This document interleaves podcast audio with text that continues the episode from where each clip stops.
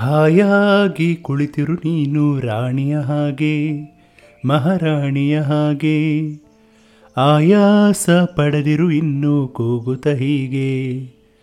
ಎಲ್ಲ ಕೆಲಸ ಮಾಡಿ ಮುಗಿಸುವೆ, ನೀನೇ ಆಗ ಮೆಚ್ಚಿಕೊಳ್ಳುವೆ. ಪಬಬಂ ಪಬಬಂ ಪಬಬಂ.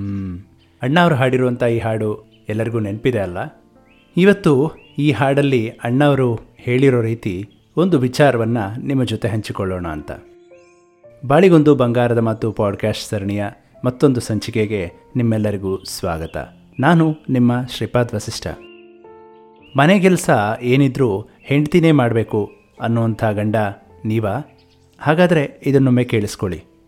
ಮನೆ ಕೆಲಸ ಹೆಣ್ಣಿಗೆ ಮಾತ್ರ ಅನ್ನುವಂಥ ಭಾವನೆ ಕುಟುಂಬ ಸಮಾಜದಲ್ಲಿ ನೆಲೆ ನಿಂತುಬಿಟ್ಟಿದೆ.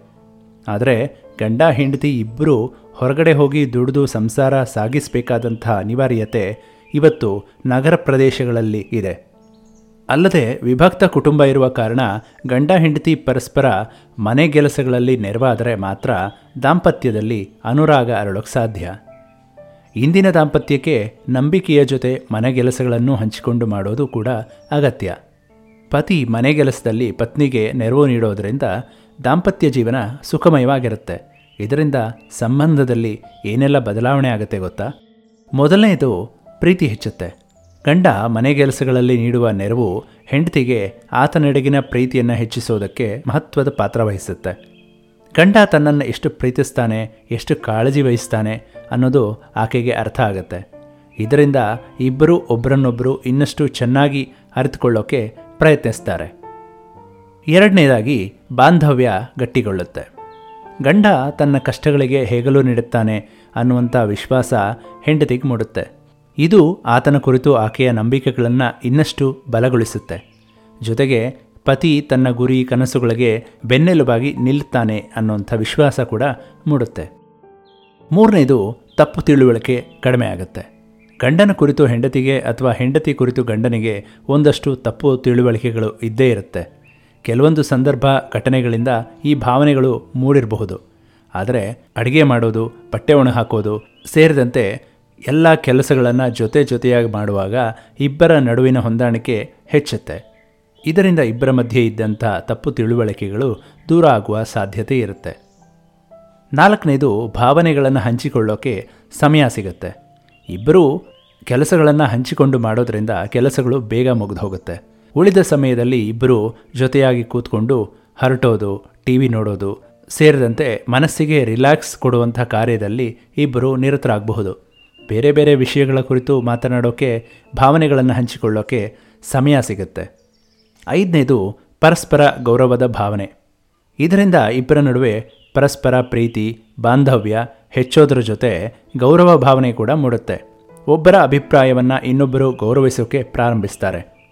ಮನೆಗೆಲಸ ಏನಿದ್ರೂ ಹೆಣ್ಣಿಗೆ ಸೀಮಿತ ಅನ್ನುವಂಥ ಭಾವನೆ ಇದೆ. ಆದರೆ ಹೊರಗೆ ದುಡಿದು ಕುಟುಂಬ ನಿರ್ವಹಣೆಗೆ ಪತಿಗೆ ಹೆಗಲು ನೀಡುವ ಪತ್ನಿಯ ಜವಾಬ್ದಾರಿಗಳನ್ನು ಹಂಚಿಕೊಳ್ಳೋದು ಗಂಡಿನ ಕರ್ತವ್ಯ, ಅಲ್ವಾ? ಮನೆ ಕೆಲಸಗಳನ್ನು ಪತಿ ಪತ್ನಿ ಹಂಚಿಕೊಂಡು ಮಾಡೋದರಿಂದ ದಾಂಪತ್ಯದಲ್ಲಿ ಸಾಮರಸ್ಯ ಹೆಚ್ಚುತ್ತೆ.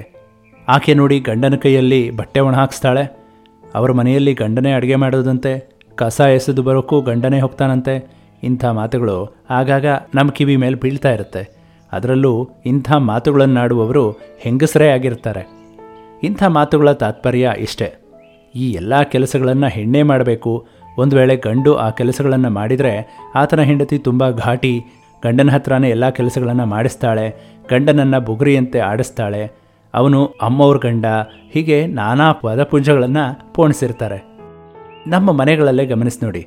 ನಮಗೆ ಕೈ ತುಂಬ ಕೆಲಸಗಳಿರುವಾಗ ಗಂಡನ ಬಳಿ ಮಗುವಿಗೆ ಊಟ ಮಾಡಿಸಲು ಹೇಳಿರ್ತೀರಿ ಅಲ್ಲದೆ ಪಕ್ಕದಲ್ಲಿರುವ ಅತ್ತೆ ಅಥವಾ ಅಮ್ಮ, ಆ ಕೂಡಲೇ, ಏನಮ್ಮ ಗಂಡಸರಿಗೆ ಅದೆಲ್ಲ ತಿಳಿಯಲ್ಲ, ಅವ್ರ ಹತ್ರ ಅಂಥ ಕೆಲಸಗಳನ್ನೆಲ್ಲ ಹೇಳಬಾರ್ದು, ನೀನೇ ಮಾಡಿಸೋಗು ಅಂತ ನಿಮಗೆ ಆ ಕೆಲಸ ಹಚ್ಚಿಬಿಡ್ತಾರೆ.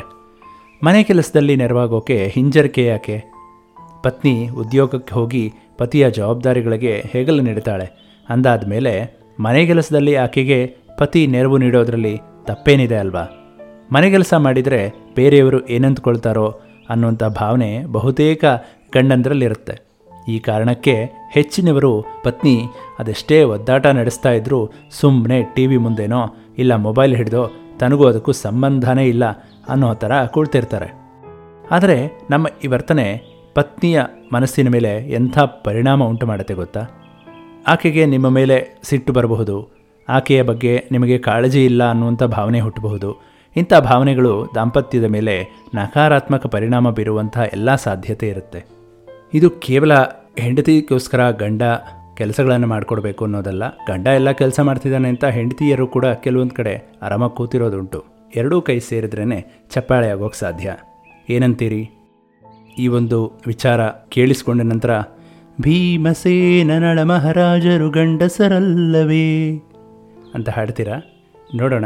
ಮುಂದಿನ ಬಾಳಿಗೊಂದು ಬಂಗಾರದ ಮಾತು ಪಾಡ್ಕಾಸ್ಟ್ ಸರಣಿಯಲ್ಲಿ ಮತ್ತೊಮ್ಮೆ ಭೇಟಿಯಾಗ್ತೀನಿ.